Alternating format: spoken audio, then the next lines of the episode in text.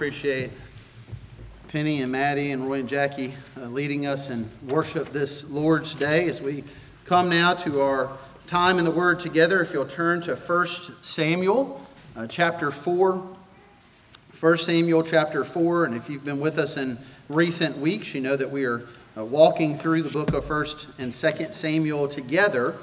And as we've started our walk and been walking through these first four chapters, uh, one of the central figures in the first four chapters of 1 Samuel is Eli, the priest of God at Shiloh.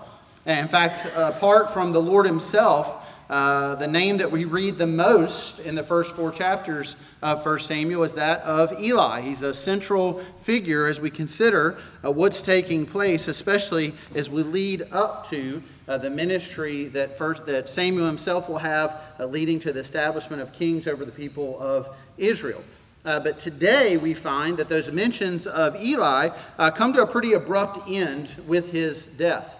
And it's not just his death we read about. We also read uh, about a birth. We read about Ichabod being born. And uh, from both the, the death of Eli and the birth of Ichabod, uh, we can draw some conclusions and some things that I think can help us to understand what it looks like to walk with the Lord in our world today and the importance of finishing well the race that God, that God has set before us. And so we're going to look at 1 Samuel chapter 4, uh, beginning there in verse 12. And out of reverence for God's word, if you're able, if you would stand once more. As I read his word to us, remembering this is the holy, inspired word uh, that has been handed down to us in the church. It is profitable for us today, and our prayers that God might use it in our lives. And so let's look to 1 Samuel 4, beginning there in verse 12. Following the battle where the Philistines had conquered the Israelites and captured the ark, this is what takes place. A man of Benjamin ran from the battle line and came to Shiloh the same day, with his clothes torn and with dirt on his head. When he arrived, Eli was sitting on his seat by the road watching, for his heart trembled for the ark of God. And when the man came into the city and told the news, all the city cried out. When Eli heard the sound of the outcry, he said, What is this uproar? Then the man hurried and came and told Eli. Now Eli was 98 years old, and his eyes were set so that he could not see. And the man said to Eli, I am he who has come from the battle. I fled from the battle today. And he said, How did it go, my son? He who brought the news answered and said, Israel was fled before the Philistines. And there's also been a great defeat among the people. Your two sons, Hophni and Phinehas, are dead, and the ark of God has been captured. As soon as he mentioned the ark of God, Eli fell over backward from his seat by the side of the gate, and his neck was broken, and he died. For the man was old and heavy, and he had judged Israel 40 years. Now his daughter in law, the wife of Phinehas, was pregnant, about to give birth. And when she heard the news that the ark of God was captured and that her father in law and her husband were dead, she bowed and gave birth, for her pains came upon her. And about the time of her death, the women attending her said to her, Do not be afraid, for you born a son. But she did not answer or pay attention. And she named the child Ichabod saying, The glory has departed from Israel because the ark of God has been captured and because of her father in law and her husband. And she said, The glory has departed from Israel, for the ark of God has been captured. If you will, pray with me. Father, as we consider this text this morning, this, this is a dark moment in the life of your people, the, the death of Eli, the birth of Ichabod, they are reminders to us, Lord, of what it truly looks like for your glory to depart your people. We pray, Father God, this morning that you might help us to learn from this word, that we could rightly repent and trust in you. And we ask this in Jesus' name. Amen. And you may be seated. While we've had many interruptions and frustrations during this the time of COVID and of quarantine, one of the positives, I believe, that's come out of it is uh, the time that families have spent together. Uh, perhaps you found yourself playing a few more uh, card games or board games or gathering together as a family. I know that, that we have, many families have. And uh, one of those games that maybe you've gotten around is a rather old game called the Game of Life. Uh, the Game of Life is actually the, the first board game that, that we have on record as being invented. It actually goes back to a game really that predates board games uh, that was called the New Game of Life. It goes all the way back to the 1700s. The new game of life focused on virtues. The more virtuous you were, the faster you moved through this game. And vices. The more vices you had, the more it slowed you down. Now, this game was played by families, and parents were encouraged to use it to teach their children about life. In fact, the purpose was this Life is a voyage that begins at birth and ends at death. God is at the helm, and your reward lies beyond the grave. Well, that adaptation would change over the years. In fact, in 1860, a man named Milton Bradley would take that game and adapt it and call it the checked game of life.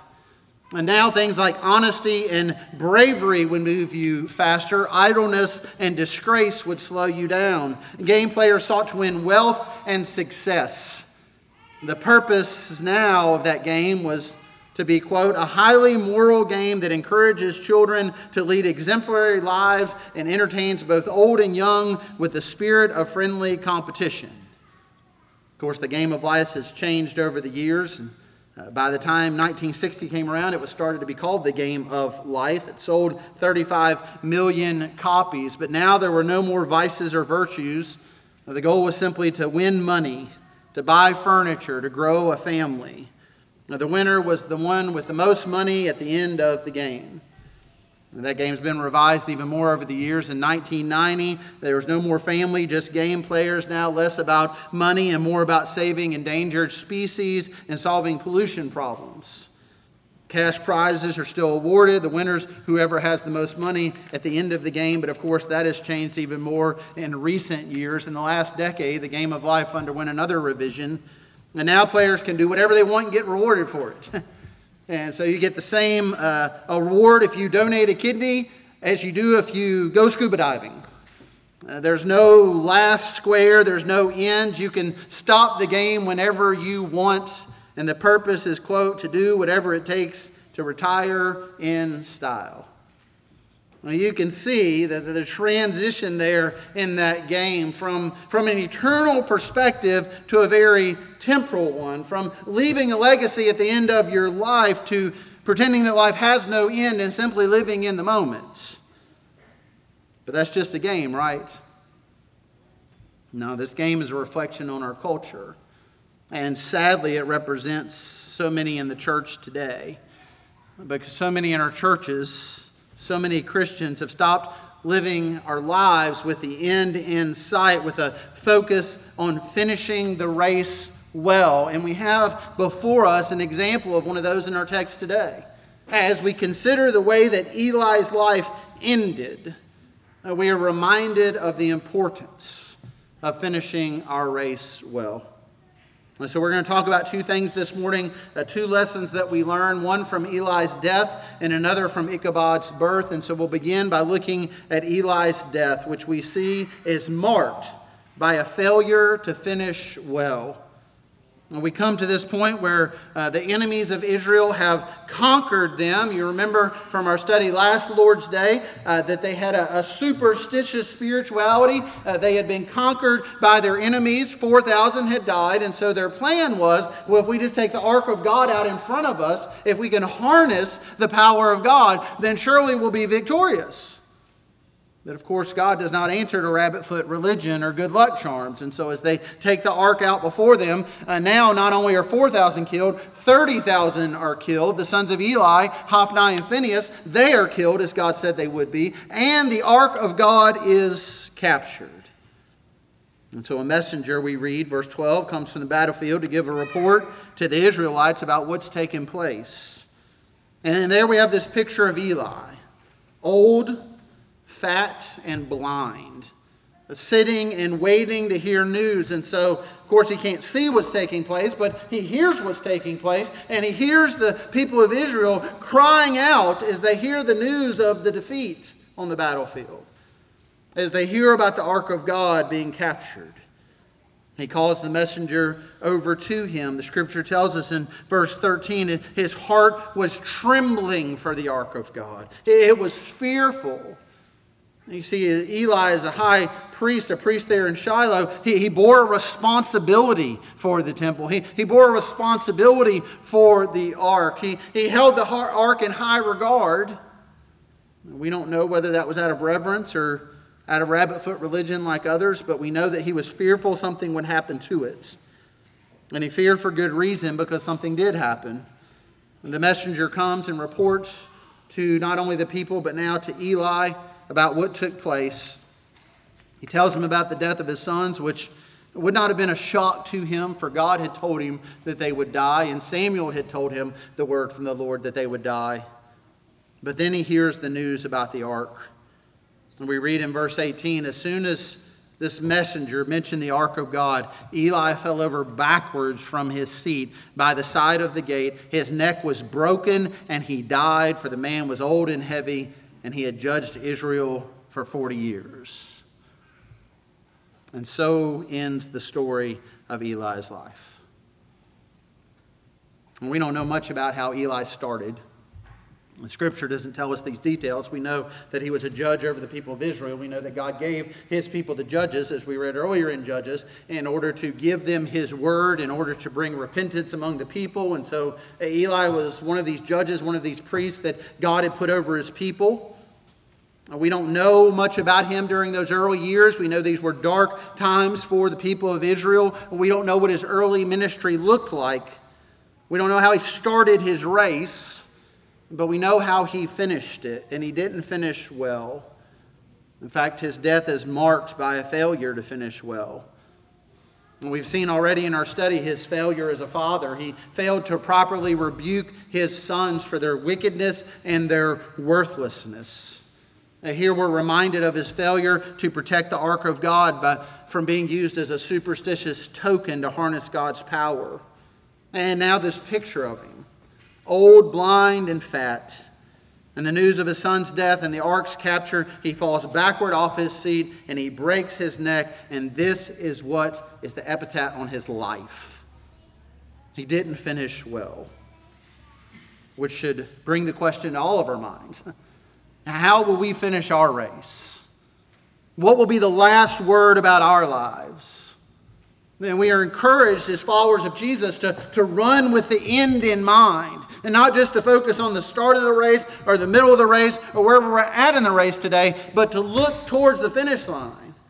Now, if you were with us in our study of Hebrews, you'll remember that this picture we're given in the book of Hebrews that we are running a race through an arena, arena and we're surrounded by a great cloud of witnesses who are calling out to us press on, press on, press on, and finish well. The writer of Hebrews tells us Hebrews 12, verse 1 Therefore, since we are surrounded by so great a cloud of witnesses, let us lay aside every weight and the sin which clings so closely, and let us run with endurance the race that is set before us, looking to Jesus, the founder and perfecter of our faith, who for the joy that was set before him endured the cross, despising the shame, and is seated at the right hand of the throne of God. The, the picture we have here, friends, is that as we run our race of faith today, we, we are to look to Jesus. And as we suffer and as we struggle, we are to look to Jesus. And as we grow weary in our race, and as we are overwhelmed by life, and as we are surrounded by the wickedness and the lostness of the world, we, we are to look to Jesus that we might finish our race well. But sadly, many do not. I want to ask you this morning to think about the people that you've seen walk the aisle in this church, get baptized here at Bloomfield Baptist, but they're not here or at any other church this Lord's Day. And it has nothing to do with COVID 19. Think about people that you've seen who've started the race strong. Maybe they lined up with you at your beginning of your race. Uh, maybe they were running full speed. Maybe they were ahead of you and you were just trying to catch up to them. But where are they today? They're not even on the track anymore. They're not running the race. Think about those who went on mission trips with you and were in Sunday school classes with you and maybe led Bible studies with you. And today, where are they? Over time, they faded away. There's no fire for their walk with the Lord. And friends, this happens all the time, and it is tragic. It is tragic to watch someone not finish the race well or not finish the race at all. And Eli's death is a reminder to us of this that the race of faith isn't so much about how you start, the race of faith is about how you finish. So, so how can we finish well? How do we protect ourselves from becoming an illustration? How do we protect ourselves from becoming the first person that pops in someone's mind when I ask that question 5, 10, 20, 30 years from now? How can we finish well? Well, I believe fundamentally it comes down to this. We need to understand that we never graduate from being a disciple of Jesus Christ. We don't ever graduate from that. Many of your families, and surely I know my family, we, we've experienced a lot of graduations in recent days. And we had a, a daughter that graduated from high school, Vivian. We moved her into a Boyce College there at Southern Seminary's campus uh, just over the weekend. We have a son, Parker, who's finishing up at WKU. He'll be graduating in December. We have others that will graduate in the coming years. And Lord willing, one day I'll graduate from my doctorate that I've been doing for 14 years now. We think about graduating as an accomplishment uh, of the completion of a learning cycle. We, have we've, we've studied, we've learned, we've taken the test, we've read the books, and now we're finished and we have this award, this degree that says we, we've graduated. We, we can move on to the next thing. But what we need to understand is that in the Christian life, there's no next thing. Then the next thing is heaven. That's the graduation.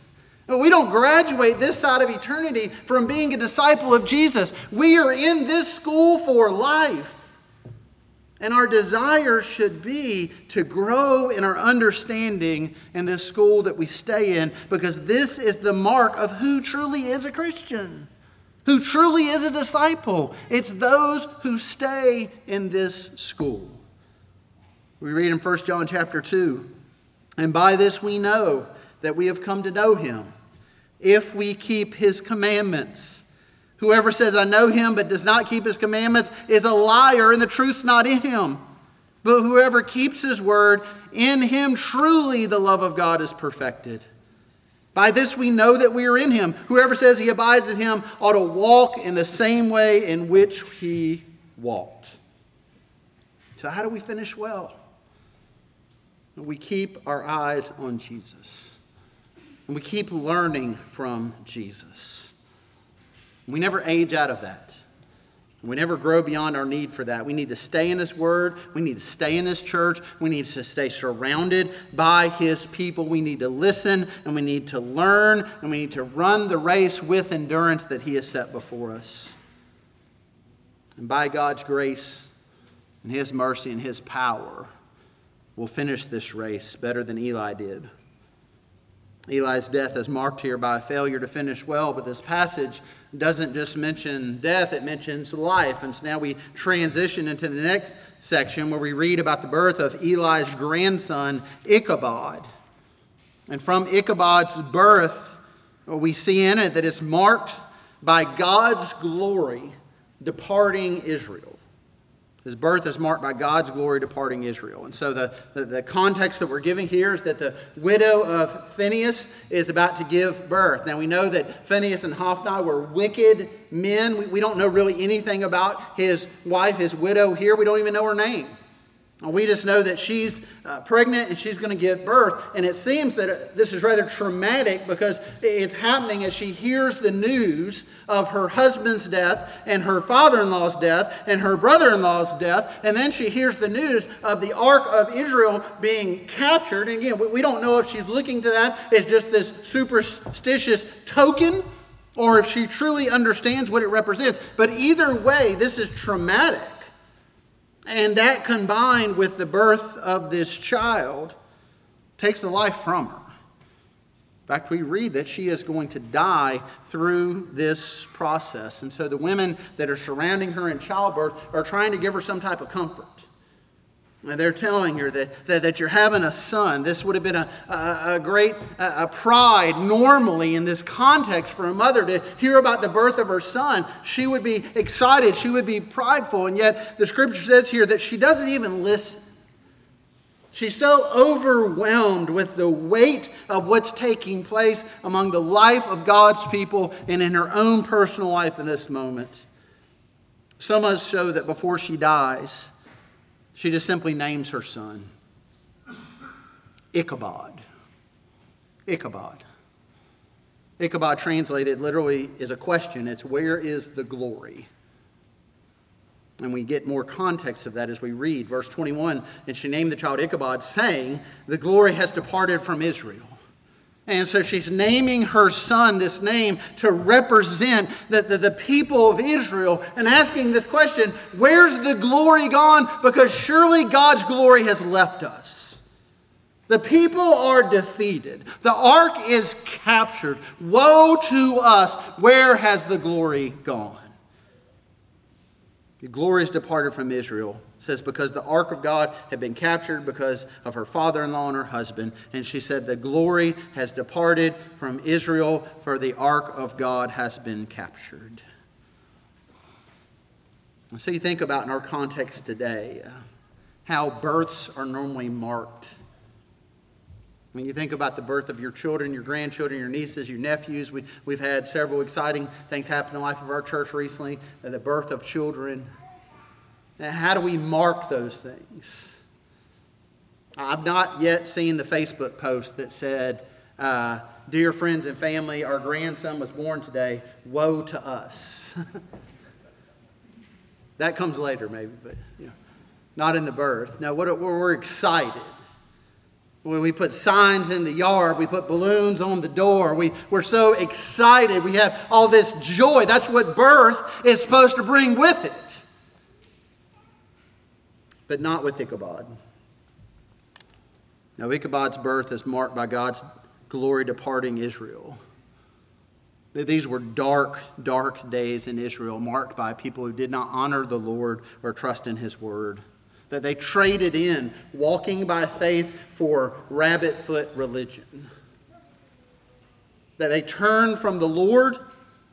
And the scariest part of that is then the Lord turned from them. And the name Ichabod was written not just on that child, but on that entire nation.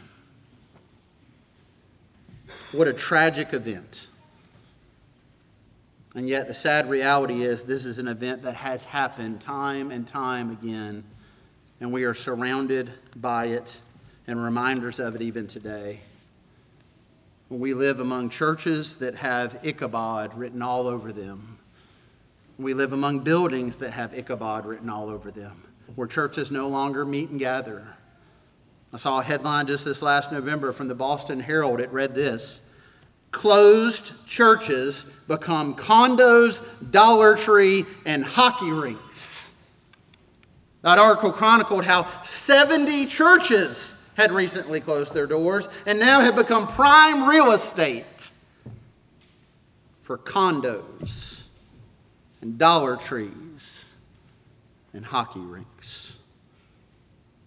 A number of years ago, we were in Cincinnati. Our daughter was having surgery there, and we were there for a number of days, so I was looking for something to eat other than the hospital cafeteria food and went nearby to the campus of uh, university there right downtown Cincinnati near the hospital and I saw this, this large building. Very, very quickly could tell this was a, a magnificent church building that had been built uh, probably well over 100 years ago, maybe 200 years ago. The architecture was magnificent. And as I was looking at this building, the lights came on in it, and I saw sale signs and shirt racks. It was now a Gap or Old Navy or something like that. And Ichabod was written all over it. It's not just written over churches that close. We have churches that are still gathering, and yet they have Ichabod written on them. Whatever truth of God's word they once stood on has been abandoned. They preach a false gospel and they endorse sin rather than expose it. And they love the world more than the word. And they go by all sorts of names. But the name that the Lord has written on these places is Ichabod. And friends, I want to ask you what's going to keep us from having Ichabod written on Bloomfield Baptist Church one day? Well, what's going to keep us from following so many others who've done this very thing? Churches that once stood on the truth of God's word, but that truth's nowhere to be proclaimed today. And they are Ichabod. What will keep us from this fate? It's not a hard answer, but it is. We have to stay grounded in the Word, friends. This is principle and this is foundational, and we cannot drift from it. We cannot walk from it. We can't go an inch away from it. And when the Word is in conflict with the world, then the Word must prevail. And if we will not stand with it, woe to us. And we will follow the fate of these other Ichabods. We need to take hard stands and say no to the culture. Friends, we need to keep the main thing the main thing. We are a people, Southern Baptists, who were once known for our evangelistic zeal in telling a lost world about the gospel of our Lord Jesus Christ. And here's the thing we are evangelistic today, but so often about the wrong things. We have no lack of telling others what we think or believe. We do it all the time. But we haven't kept the main thing the main thing.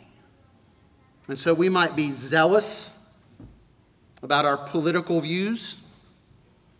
We might be outgoing about our stands on all kinds of issues. But we've lost our passion for evangelism and sharing the gospel of our Lord Jesus Christ. We are surrounded by an ever darkening world that needs the light of the gospel, and we have covered it with so many other things that we're evangelistic about. And if there's hope for us today, and if there's hope for other churches today, not to have Ichabod written across our marquees. It's to reclaim this evangelistic zeal and passion and go to a lost and dying world and tell them about the hope that's offered through the gospel of Jesus Christ. It's the gospel that saved me, and it's the gospel that saved so many of you. And friends, it is the gospel that can save anyone. That's the good news. And what a great thing it is to share it. But if we don't, I believe we will suffer the same fate as so many others have. We're reminded in this passage, I think Phinehas' widow was right to a degree. God's glory had departed Israel. The people had turned from the Lord and he had turned from the people. But here's the good news the name Ichabod wasn't written on them in permanent marker because God was about to do a great work among his people. He was raising up Samuel as a judge and a priest and a prophet, and he was going to use Samuel to raise up David. And ultimately, he was using David to point his people to Emmanuel, from Ichabod to Emmanuel. There was good news coming. It's a reminder to us that the sovereign hand of God had not left his people, that there was a remnant among them, that the greatest days for God's people were ahead of them. And friends, we need that reminder today. We live in dark days, but God has not forgotten us or abandoned us. And by his grace, he's not written Ichabod on us yet. In fact, if you're a follower of Jesus Christ this morning, he's written a name on you, and that name is Emmanuel because you are covered by his blood. And he has called you and I to run the race with our eyes on our Emmanuel, with our eyes on Jesus. So that whatever may come and whatever may befall us, we can sing, It is well. because our focus isn't on this world, our focus is on Christ. And so we're going to take a moment today to do that. We're going to sing It Is Well. But before we sing, I want us to take a moment just to respond to God's word and really to prepare to sing this. And I want to challenge you don't sing It's Well if it's not. and friends, if you're not covered by the blood of Jesus today, it doesn't matter what your status in life is. It doesn't matter what material things you have. It's not well for you. Your soul is in danger. And the grace and mercy of God is available for you today because God's word clearly says to us this that while we have all sinned and fall short of God's glory, and while the wages of our sin is death, that God has demonstrated his love toward us, and that while we were yet sinners, Christ died for us. And he's called us to confess Jesus as Lord and to believe in our heart that God raised him from the dead. And if we will do this, he will write in permanent marker on us the name Emmanuel. And he will cover us. And that doesn't mean that life will be easy or life will be perfect. Your hardest days may be ahead of you. But it means that you will finish the race through the power of the Holy Spirit and that your greatest days are in front of you in a new heaven and a new earth. And that is why you can sing, It is well. But if you've not done that, if you've not turned and trusted in Jesus, then perhaps as we who have sing this song, perhaps you need to take time to pray and to consider the race that you're in and how it's going to end. Perhaps this is the moment where God's word says to us clearly, today is the day of salvation. Friend, this might be that day for you. Call on Him, confess Him, and trust in Him. And then join us as we sing the chorus. It is well. If you would stand together as I pray for us and as we prepare to sing.